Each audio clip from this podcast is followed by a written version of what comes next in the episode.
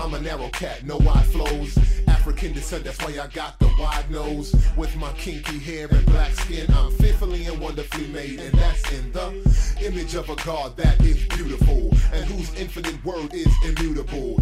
Hey, ladies and gentlemen, welcome back to another episode of HBCU, where we are healing brown communities unconditionally. You're here with your host, Akima. You can follow me at Princess Akima on all social media platforms. Peace and love, family. This is Mikal Halim. You can reach me on Facebook and Instagram at Mikal Halim Wellness. They didn't get you on TikTok yet, Mikal? You see, the way my anti millennial is set up, we're going to keep that on pause. Mikal doesn't realize that we actually, by, by the technicality, uh, make a mistake, but we're technically millennials, um, even though for years I denied it. Um, can't anyhow, stand it. anyhow, listen, um, thank you guys so much who have been checking out the um, live recordings Mikal and I have been doing, who've been listening to the podcast. Um, I am going to try my best to get Mikal on Clubhouse so we can talk with you folks live. For those of you all who don't do the video, who like to just listen to audio, maybe we'll jump on Clubhouse, do a few things. But um, tonight we are going to touch on, I think this will be our first that we're doing, and we're going to do a synopsis, um, have a dialogue around a movie that was released um this was it this year or the end of last it was year? Released. That's a good question.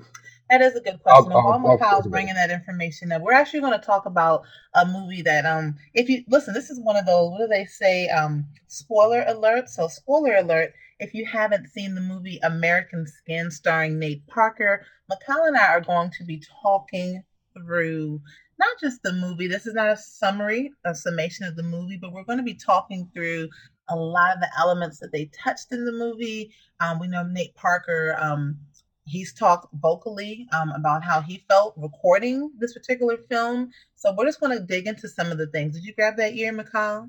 Yes, ma'am. That was 2019. Hey, how about that? And I just saw it for the first time, and then I ended up. We've watched it several times. I'll say between Mikal and I, we have been in ingesting this and really trying to break it down. Um, for you all who haven't seen it, like yeah, there's a, there's a couple spoiler alerts. Want to let you know the movie's not based on a true story. Um, however, a lot of the elements in the movie they are true, and we know that people have been dealing with a lot of the things that his character and others in the movie um went through. Before we jump into American Skin, I just really want to give some credence to Nate Parker. Um, for you all who don't know him as an actor, he is phenomenal. Some of the other movies aside from American Skin, where I know he's been very, um, where he's been very vocal in his stance towards um, the treatment of you know black and brown people, and hence our HBCU podcast. He's been in movies such as Birth of a Nation, Hello Somebody, um, The Great Debaters, Red Tails. Even earlier on in his career, he was in a movie called Pride with um I want to say Terrence Howard. And if you mm-hmm. haven't seen Pride, that was a phenomenal movie as well. I actually wanted to give him a couple of kudos too for his role that he played in the movie Beyond the Lights. Because honestly, to see a black male character protecting a black female character is just not something that we always see depicted in real life or on film.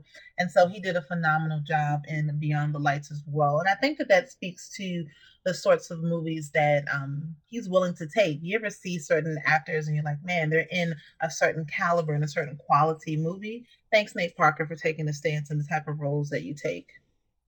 Indeed. And um, transitioning into American Skin. Well, first, let me just touch on some of the work that he has done as well, because I have been personally um, impacted in a constructive way by the work and uh, the contributions to what I guess we would call black culture that Nate Parker has decided um, intentionally and acutely to touch on. Um, I, I, guess my first encounter with Nate was um, with Denzel.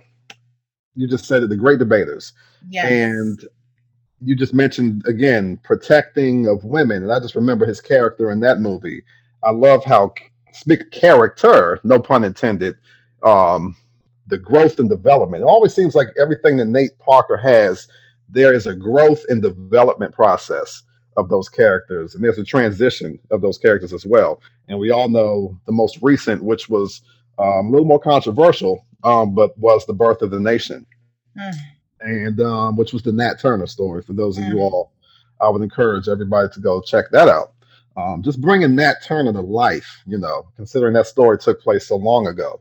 Now, um, going into American Skin, I just want you all to know that I wanted to, well, Akima and I wanted to do this particular episode uh, due diligence in terms of staying in the lane, um, the artistic lane, even the psychological lane, because we are going to implement our opinion on those kind of things. However, um, I went as far as listening to an interview that Nate Parker did on the Breakfast Club. And I also encourage everyone to go check that out because the interview is strictly about um, this movie in particular. And he goes into just what he was thinking when he was developing the characters, uh, when he was writing the script, so on and so forth.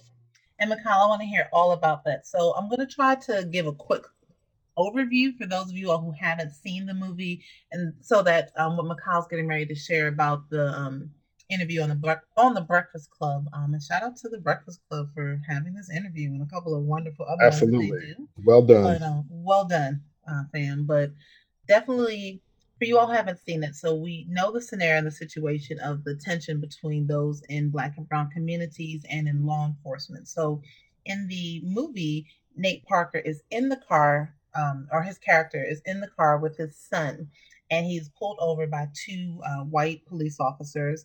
And throughout the course of the exchange with the officers, the son is recording the officers, which he legally has the right to do. He legally feels that he has the right to do.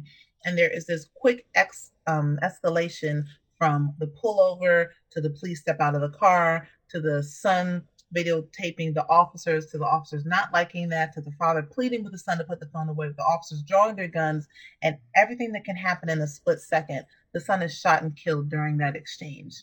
And so we see that on the film and unfortunately we see that also happening in real life. And i just wanted to kind of set that scene because everything else in the movie draws from that. And then, please, Mikal, can you share some of the the elements that he shared as an actor preparing for a role, and even intense scenes like that? Well, Nate Parker, his I don't want to say historically. I mean, he is who he is.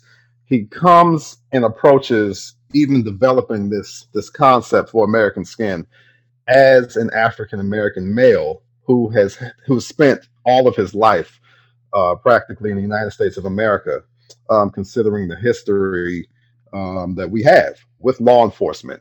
And so the history of policing is actually one of the, the major points that he touches on and that he wanted to break down because, you know, when you talk about police brutality, it's a very wide scope of a subject to kind of break down. And um, you know, you've heard all kind of terms recently, uh, defund the police, um, you know, producing justice in certain capacities for black and brown communities. What does that look like? Um, you know, what kind of professionals should show up to the scene of potential? You know, I, I've got to even be careful how I even say crimes because crimes are not even a lot of times justified or uh, you know because i can go into stop and frisk you know, it's like, you know, what does that even mean? So Nate really wanted to go into the details of exactly what the experience is. Um, now, this is a little bit more of my opinion because now he did decide to to cast one himself as a character in the movie, as well as an African American male son, um, who is the one who ultimately ends up uh, being executed by law enforcement. Now, um, going back to the son, you mentioned uh, the son, and well, I don't want to. I don't want to spoil too much of this.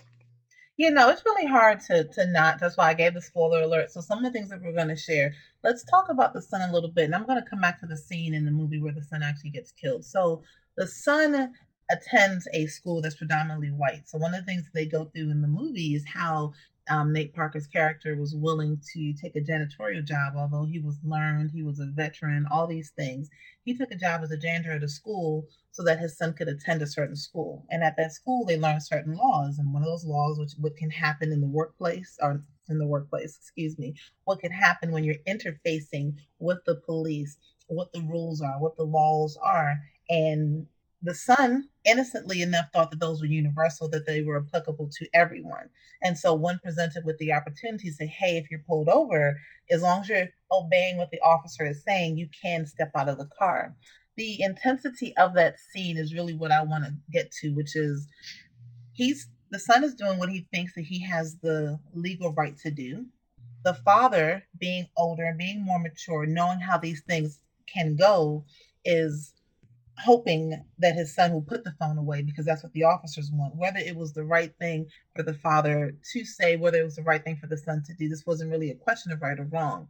And then the officers watching a young boy with his phone out, their response is to pull out their guns and to draw their guns at this child. And so for me, and obviously you all um, who listen to the podcast long enough know that we do a um, that I run a holistic health practice. And all I could think about watching that scene was the fight or flight response in the body and everything working up in the father, everything working up in those officers. And truth be told, the only person being probably the calmest in the scene was the child because he just had his phone out recording as he's unlocking his door, as he's listening to the commands of the officer. But any of you all who know when we get into those fight or flight responses, it is almost impossible to make a rational decision. And I'm not making excuses for the fictitious officer in the movie or for real officers in real life who are quick to draw their guns. What I do know to be true is that when we're in those moments and everything's moving quick and all that blood is rushing and your heart is going and your mind is racing and your central nervous system is just worked up, it's almost like this it's an almost anticipated end. Me watching that scene, you already knew, even though I didn't know the premise of American Skin when I first put it on, um, but I wasn't surprised by that scene. And you know, you mentioned how hard and difficult it is once you reach that elevated state of fight or flight to make a logical decision. And so, you know, on this podcast, you all, we want to give you all tools to walk away with, not just, uh, this isn't us just sitting around talking about something just for the sake of having conversation.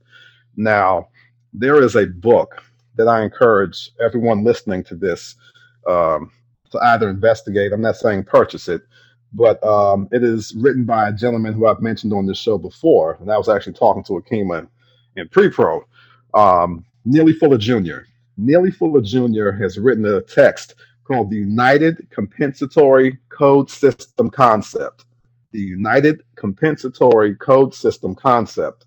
And I'm bringing that up because this code book is a workbook and a textbook and a guide for victims of racism and white supremacy.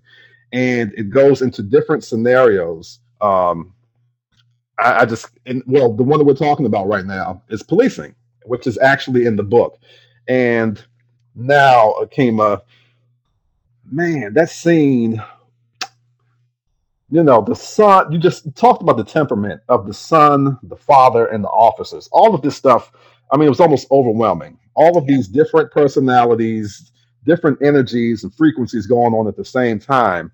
And like you said, you had the son who was calm and also, a component to that was that he did. That young man knew his rights. Now, Neely Fuller has a rule written in the United Compensatory Code System concept that is called the three F's, the number 3 Uh-oh. and the letter F, as in Frank. Oh, as in okay. I just heard F. I was like, we are gonna keep it clean tonight. um, but the three F's, I think, um, they are very profound. The first F is don't fuss. Don't fuss, like in an argument. And these are rules for victims, specifically for victims of racism and white supremacy, and things to do when they encounter law enforcement or race soldiers, as they are referred to in that textbook. You don't fuss, you do not fight, and you do not flee, meaning you do not argue or engage in a confrontation verbally with the officers. You do not fight. You do not physically put your hands or even present yourself as if that you are going to be some sort of physical threat to the police officers. And lastly, you do not flee, meaning you do not decide, well, you know, as soon as the officer turns his head, I'm about to take off for the bushes. Yeah. Now, many people will say, well, Mikal, you can't tell somebody, you know, how to make that split second decision. It's not about how we feel. And the reason that Neely Fuller even brought that up, Nate Parker in the movie has a scene where he's talking to his son about this exact uh, situation here and what to do when they encounter the police. And he's emphatic about letting his son know the most important thing for you to do is to make it home. Yeah. And I, Akima, have struggled with that as an African American man because I have not encountered a situation where I have been more willing to lean towards the three F's versus the alternative because you know you're immediately angry, you're immediately confrontational. Some of the times, you know, it's many times it's not justified why we've even encountered the police and and end up cornered in some kind of capacity. But I believe that the three F's, um, everyone doesn't agree with it. Everyone doesn't agree with it, but at the same time, the truth of the statement is that we must figure out a way to de-escalate. That's the word I'm looking for, y'all. I took all that time to figure out the word de-escalate. It's a de-escalation tactic. And um, Akeem, I'm curious, as a woman of color, what is that kind of situation? Not saying that you've specifically been pulled over by the police, but you know the three situation. Okay, now how would that con- conceptually? Or let me back up. What is that even like? You know, what kind of feelings do do women go through when they encounter police officers? I appreciate that you're. I mean, obviously, our listeners know I'm a woman, um, but I, I, appreciate that you're asking that question because I think about the um, feminizing, demasculating of black men and how difficult just to have one more scenario. So as a woman, I'm looking at it differently. You know, I'll share with our listeners, you know, I have been pulled over by the police. Um, and it was interesting because many years ago, I used to work in health and human services. And I was speeding. Yep, I was breaking the law, you all, and I was speeding down the highway to get to one of my programs that I oversaw because I had a staff member who was working a one to eight ratio. Any of y'all who worked in health and human services can imagine anything above a one to three ratio, you're putting your team member in danger. And I had a team member walk off the job and I had to get down to the location. So, in the effort of doing that, I was speeding. I got pulled over by a state trooper. I told him where I was going because we were calling them out to our programs all the time. And though he understood it, um, I still got a ticket. Um, and just in the name of just forgetting, I forgot about the ticket. So this forgotten ticket, and I'm just sharing this story because all I'm taking my responsibility in this, but also what happened once I got pulled over a second time.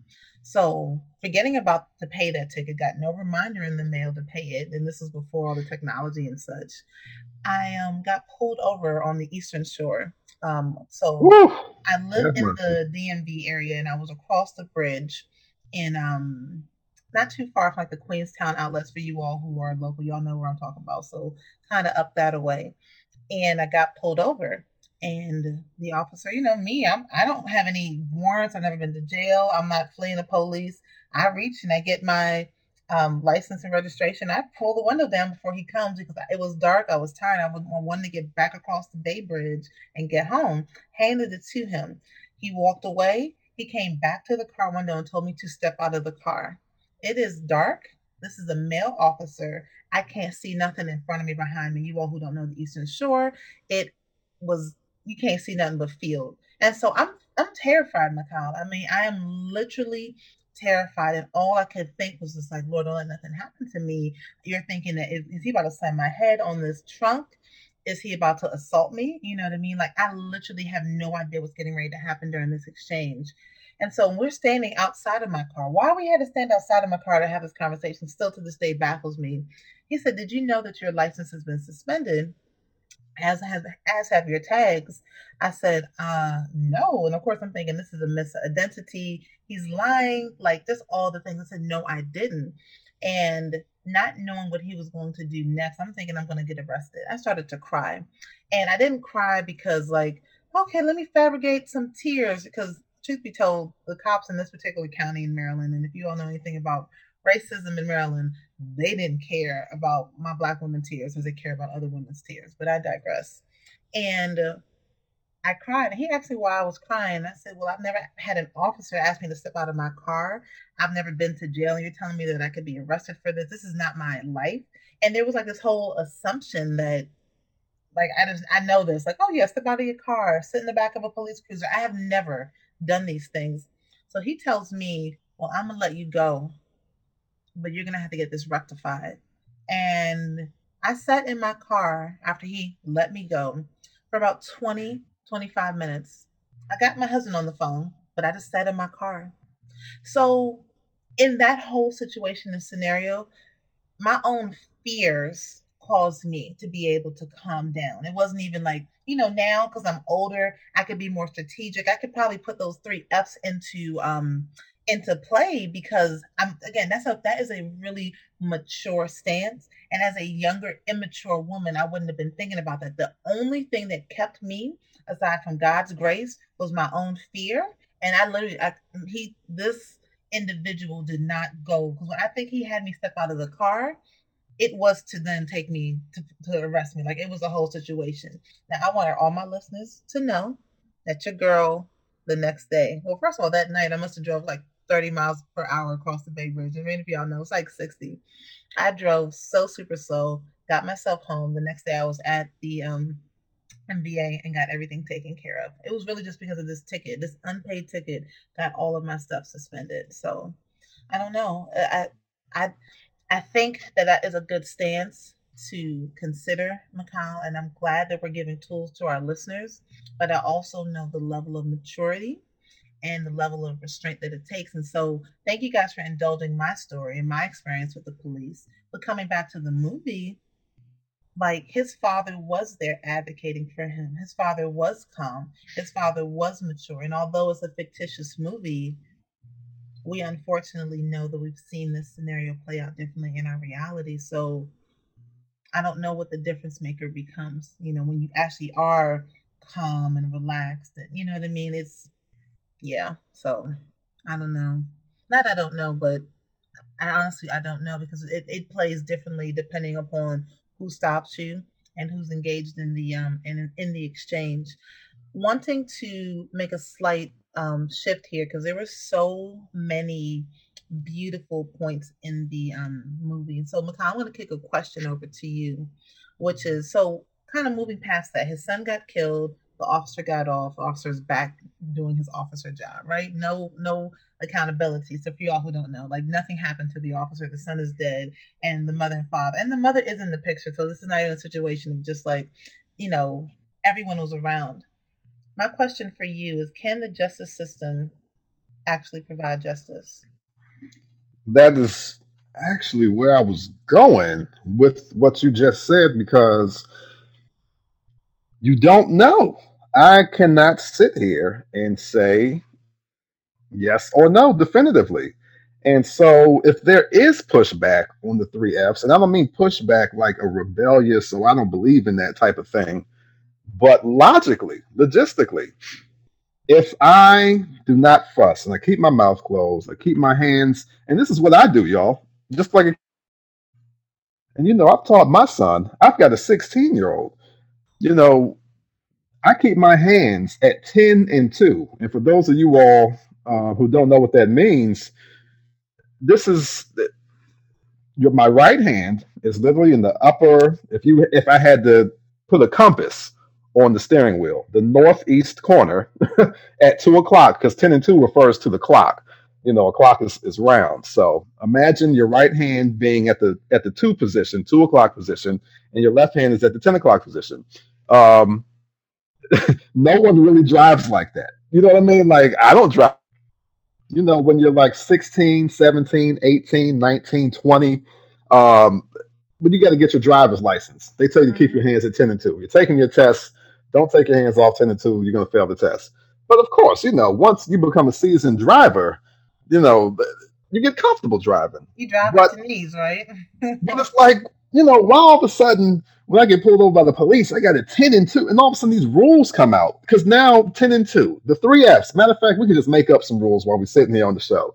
But to answer your question, Kima, no, I cannot guarantee that justice will prevail just because I make the mature decision. I like how you use that term because I don't believe that when we have a mature system or that all the individuals who decide that they want to don a, a badge and a gun, you know, are social are socially mature people or even approach that profession um, with the intent of producing justice. And we could go into the history of the police. We're not going to do that on this show.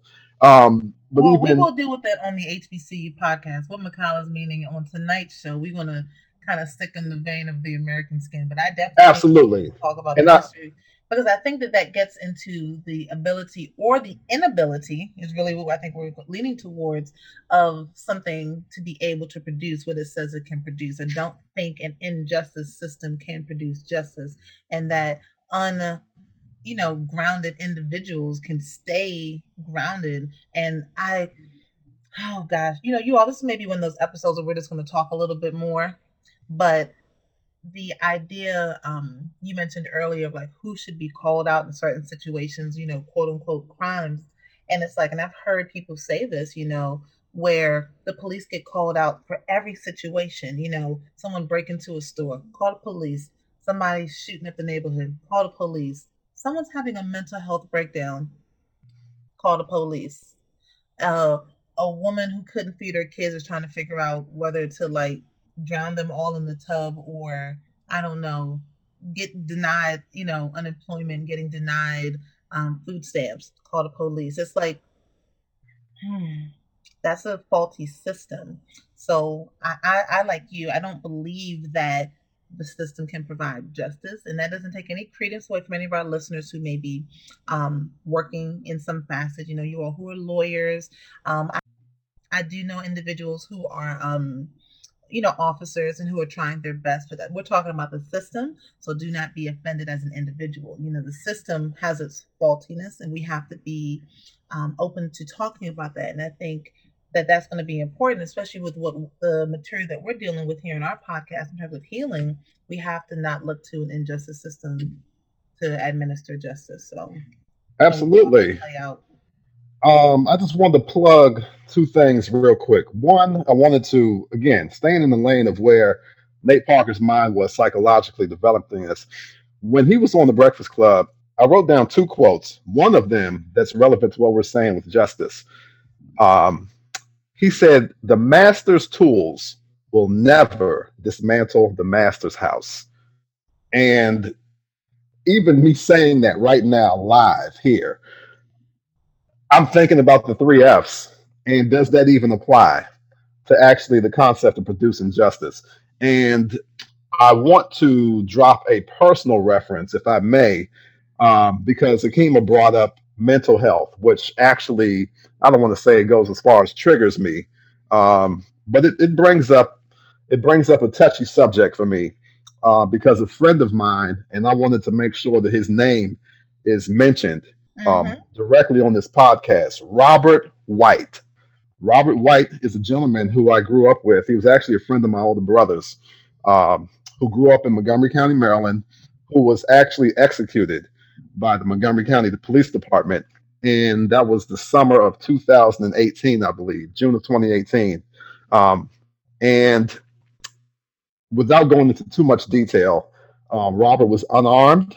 Um, Robert was walking through a neighborhood that um, he was very familiar with. He grew up in this community his entire life, and um, these things happen, you know. And it's just like, you know, I- am sitting here. Forgive me, you all, for almost combing through my thoughts while I'm talking. You're okay. What do you do?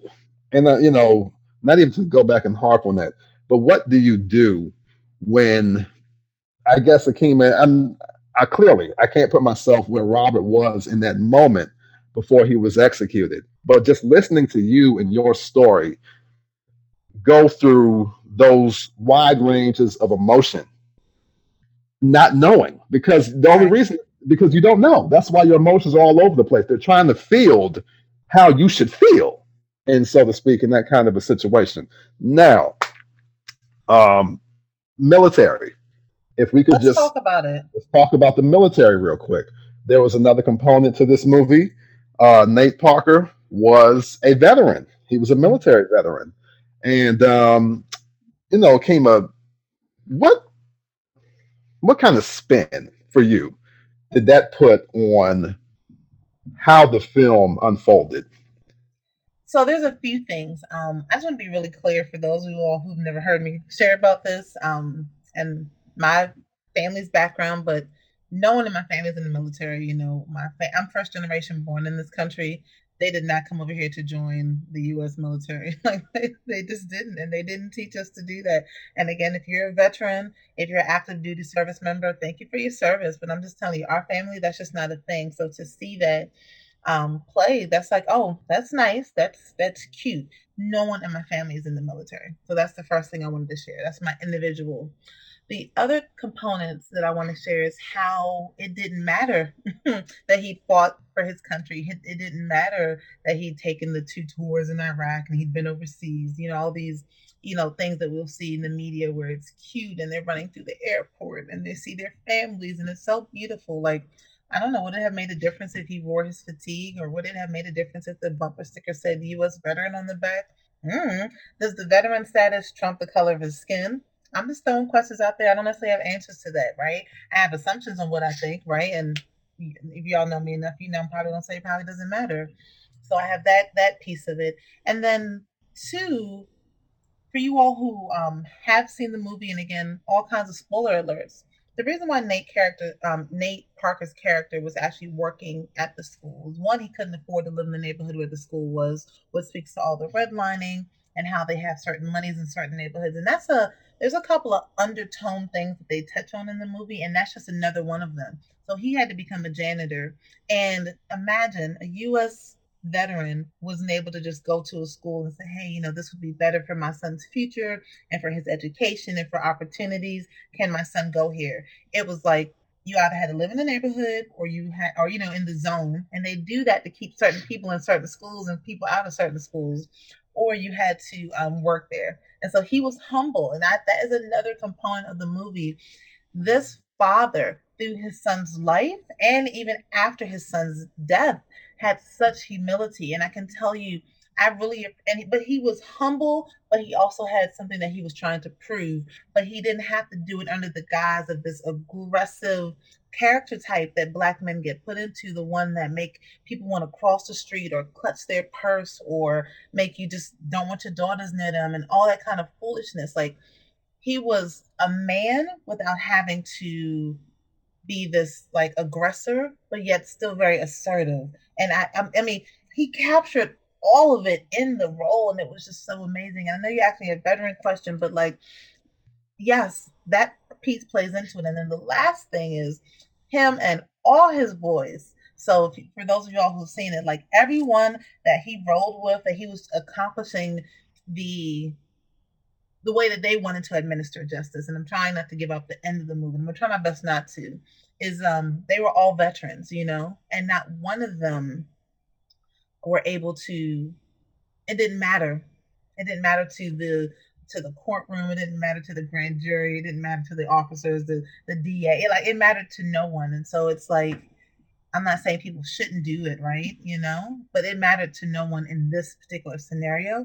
And I think that that's pretty heartbreaking to think that you quote unquote done all these things for your country, but then you come back home and you hear that a lot, which is why, you know, we'll have like, you know, veterans from these wars past having to wait till they're in their 80s, 90s, dang on their 100, getting their kudos, getting their credence for the sacrifices that they've made because they came back home to the same, you know, racist America that they left and that they were fighting for. So, and you know, I'm not going to leave you hanging on like I never do. You never do.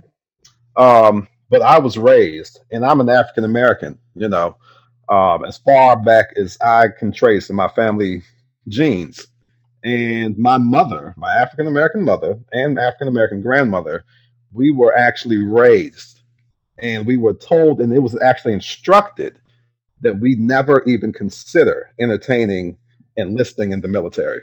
So I just wanted to make that clear. And um, we do not have ignorant parents.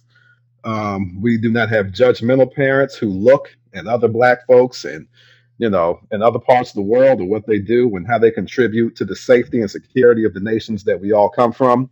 Um, however, there is deeply rooted tension and um, repair that has not been done to this day. Uh, specifically, now we're talking about American skin. I'm gonna keep it there with African Americans. Um, what we have contributed to the maintenance and maintaining. What's interesting because now I got to drop John Henrik Clarke in here. Dr. John Henrik Clarke said, you know, no group of African people within the African diaspora globally has fought with their oppressor harder to remain in their condition than the African American military soldier. And, you know, I had, to me, that one was a mic drop when he said it. It's but a mic drop right now. What you mean? I had to pick the give mic. them a second to. right, exactly. Because I had to pick the mic back up and be like, yo, John Henrik Clarke, you need to say that again. Because I have to process, brother, what you just said. And, you know, we're talking about Muhammad Ali now. That's not the first time we, you know, Dr. John Henrik Clarke. he was a teacher, he was a professor, and all this kind of thing. Everyone didn't take John Henrik Clarke, I'm sorry, excuse me, Dr. John Henrik Clarke's class, but most of us, if not all of us, are familiar with Muhammad Ali. And, you know, there was a, a little stint in the middle of his career where he actually uh, was forced to serve prison time. And he had to actually step down and listen to me, like he had power to step down. He was forced by a system that holds supreme power over people of color in the United States of America. And that man was forced to step down because he refused to go and fight the Viet Cong. And he is, I, I encourage everyone, go look up his quotes. Listen to what that man said. I am not going across halfway across this world to execute people in the name of protecting a nation that will not protect me when I get back on home soil. And to me, that is 10 mic drops, 10 mic drops. And I believe that, um, you know, Nate Parker really did an, a profound job of bringing that to light, you know, for the for the civilian, for the civilian, because we know people. We have I have uncles. My grandfather fought the war. It, mm-hmm. We know we're not talking about boxers and, and entertainers and all this kind of thing. This is a common experience for African Americans who enlist in the military and come home and receive that kind of treatment. Absolutely. So I guess y'all know how we feel about that.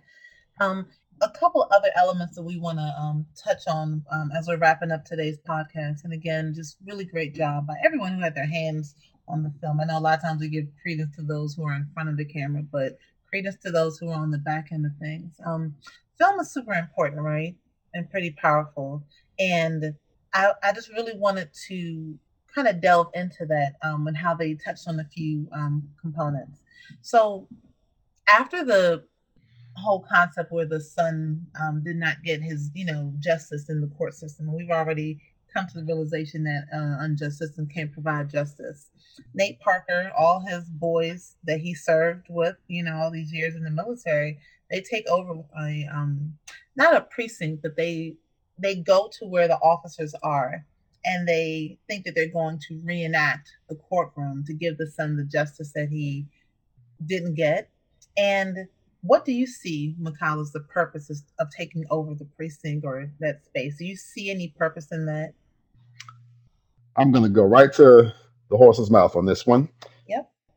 On the Breakfast Club interview, Nate Parker said numerous times, numerous times he dropped this quote Subjugation leads to revolution. Subjugation leads to revolution. And he brought it up twice, if not three times because even on that platform, everyone wanted to. What do you mean by that? And I believe, and I do believe, that an oppressed people should be clear with their intentions when they do something like that. Because in this particular case, that is highly illegal activity. And I just want to make sure for anyone who's like, like me, right? Like, hey, what is subjugation? Um, and we are just this is a we haven't done any um our friends over at Google, but it is the action of bringing someone or something under domination or control. And I quote the colonial subjugation of a country by means of brute military force. So for again, anyone who may have been listening, and you know, we're we, we, we're educators um, here on the HBCU podcast, and so just wanted to drop a definition there. Absolutely, and um, you know, the subjugation that Nate Parker is talking about that leads to that fight or flight feeling that came in that you were mentioning too. Mm-hmm. You know, Dr. Martin Luther King, we even dropped this on, on a previous episode, you know, where he was saying that the riot, a riot is the language and the voice of the unheard. I believe those things run concurrently, you know, where he didn't riot, he didn't go burn the building down, but something, something drove him and said, I do not have power to defend myself in certain capacities. So you know, it came. I don't even see that as an intent, and I, I love the temperament, like you said, of his character because he was calm, and I even wrote down. You know, I think the military thing even is, is relevant here because he almost conducted himself as a trained soldier. You know, look how that kind of came around, even when he was doing his business, trying to produce justice for his son. And um, you know, that fight or flight, you know, we're sometimes we're not even sometimes, when power is completely stripped from you, and you know this country in so many capacities has stripped black women, I mean down to the bare bones of nothing when it comes to power. Even black men, you know, we're stripped down to nothing in the presence of police officers having to get down and put our hands up and do this and do that. Um, but it's that subjugation, and it's not an intent that you know black people we don't wake up with that premeditated uh, psycho kind of you know uh, psychotic we're going to go out and we're going to you know we're going to bring harm to people we're going to be rebellious and all those kind of things. Um but the we have rebellion are two different things and i and i you all forgive me because i'm not giving credence to whoever's quote this is but i've heard it said that um well behaved women rarely ever make history. And I cannot recall for the life of me whose quote that is. So forgive me. I normally do not um, take credit for other people's work. I'm not taking credit. I just can't give credit to the um, owner of that one. But when, but causing harm and being rebellious, I don't mesh those into the same thing because yeah, you would think, well, they took these police, um, and again, not going to get into the fullness because this is where the juiciness of the movie is, and I want you all to watch it if you haven't seen it. But yeah, he rebelled against a system where he knew he couldn't get justice. And is that the solution? No. Yes, maybe. But it's the position that he got put into because as a father, that was his son. And he wanted and he makes a statement when they take over the um the precinct where it's like, Well, I'm the only one who can speak for my son. Like no one else spoke for my son in this situation. Um, again, you all, we could talk on and on about this. Um, Mikal, can we talk slightly a little bit about the one of the one of Nate Parker's boys who goes in so military style guns ready to just do whatever, which meant laying down his life. And I'm just a believer that there is no greater love than you can show than to lay down your life for those whom you love. I'm a believer of that. And so his boys were willing to do that. But this one particular friend had cancer. And I found it interesting that they brought that element in because I know you guys like cancer. What does that have to do with anything? Well, I would think that too as a watcher of the movie. Like, why did that element get brought in? Why did they highlight that this friend had cancer? Was it to say, hey, he had cancer, but he was really still willing to do whatever? I watched it, and this is my interpretation of it, or at least the feeling I got with all the brutality and the injustice justice system and all the pressures in the fight or flight we're still dealing with what everybody else is dealing with things like cancer and any other disease and diagnoses and then it gets compounded. And Mikal, do not let me miss misuse your word. Remember when everything is flying at us and we educated them on this word and i can't think of it right now. Um there was a word you used on a previous podcast where you were saying like everything is you know the word that i'm talking about and everything is coming at us at once? Oh man. One of our listeners like oh i know that word. I know. malaise Malaise. Malaise. Oh, Malaise. Thank you. I, yes. Yes. That's what I thought about. I thought about our conversation we had about being malaised and how they had all that going on and he's trying to be with his boy and he's and all the injustice and am I willing to go like rough this up. Oh, and by the way, I'm also dealing with chemotherapy and cancer because we don't get to not be dealing with chemotherapy and cancer. We dealing with all of that plus this. It was like the perfect example of malaise.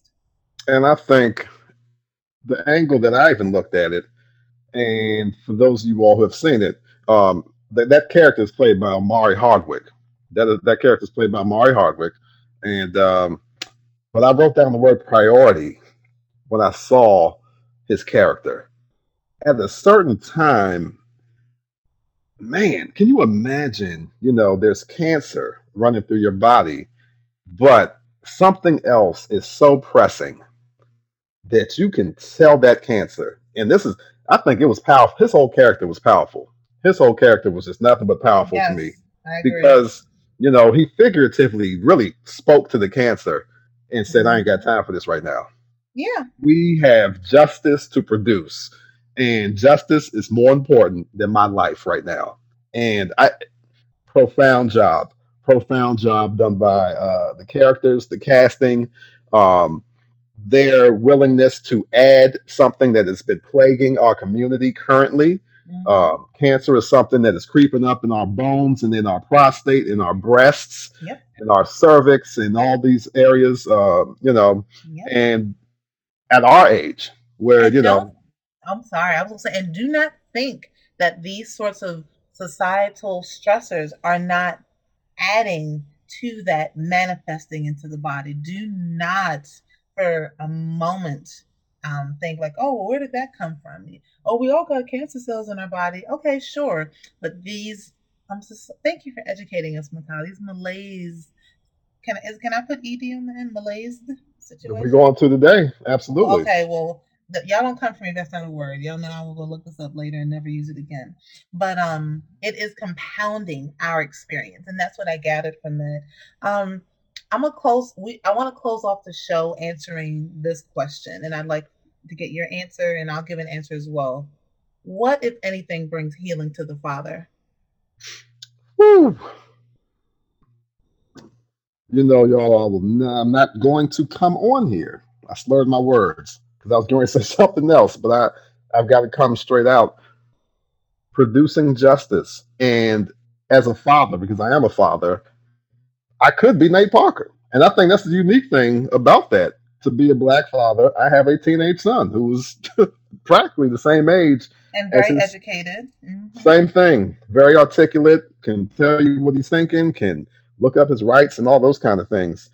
Um, but man, to bring peace for me, I know that this fight has gone on for so long that I may not, I'm not even trying to sound like Dr. King, but it's the truth. I'm not going to make it to the mountaintop. I'm just not going to make it to the mountaintop in the years that I have left in this physical realm.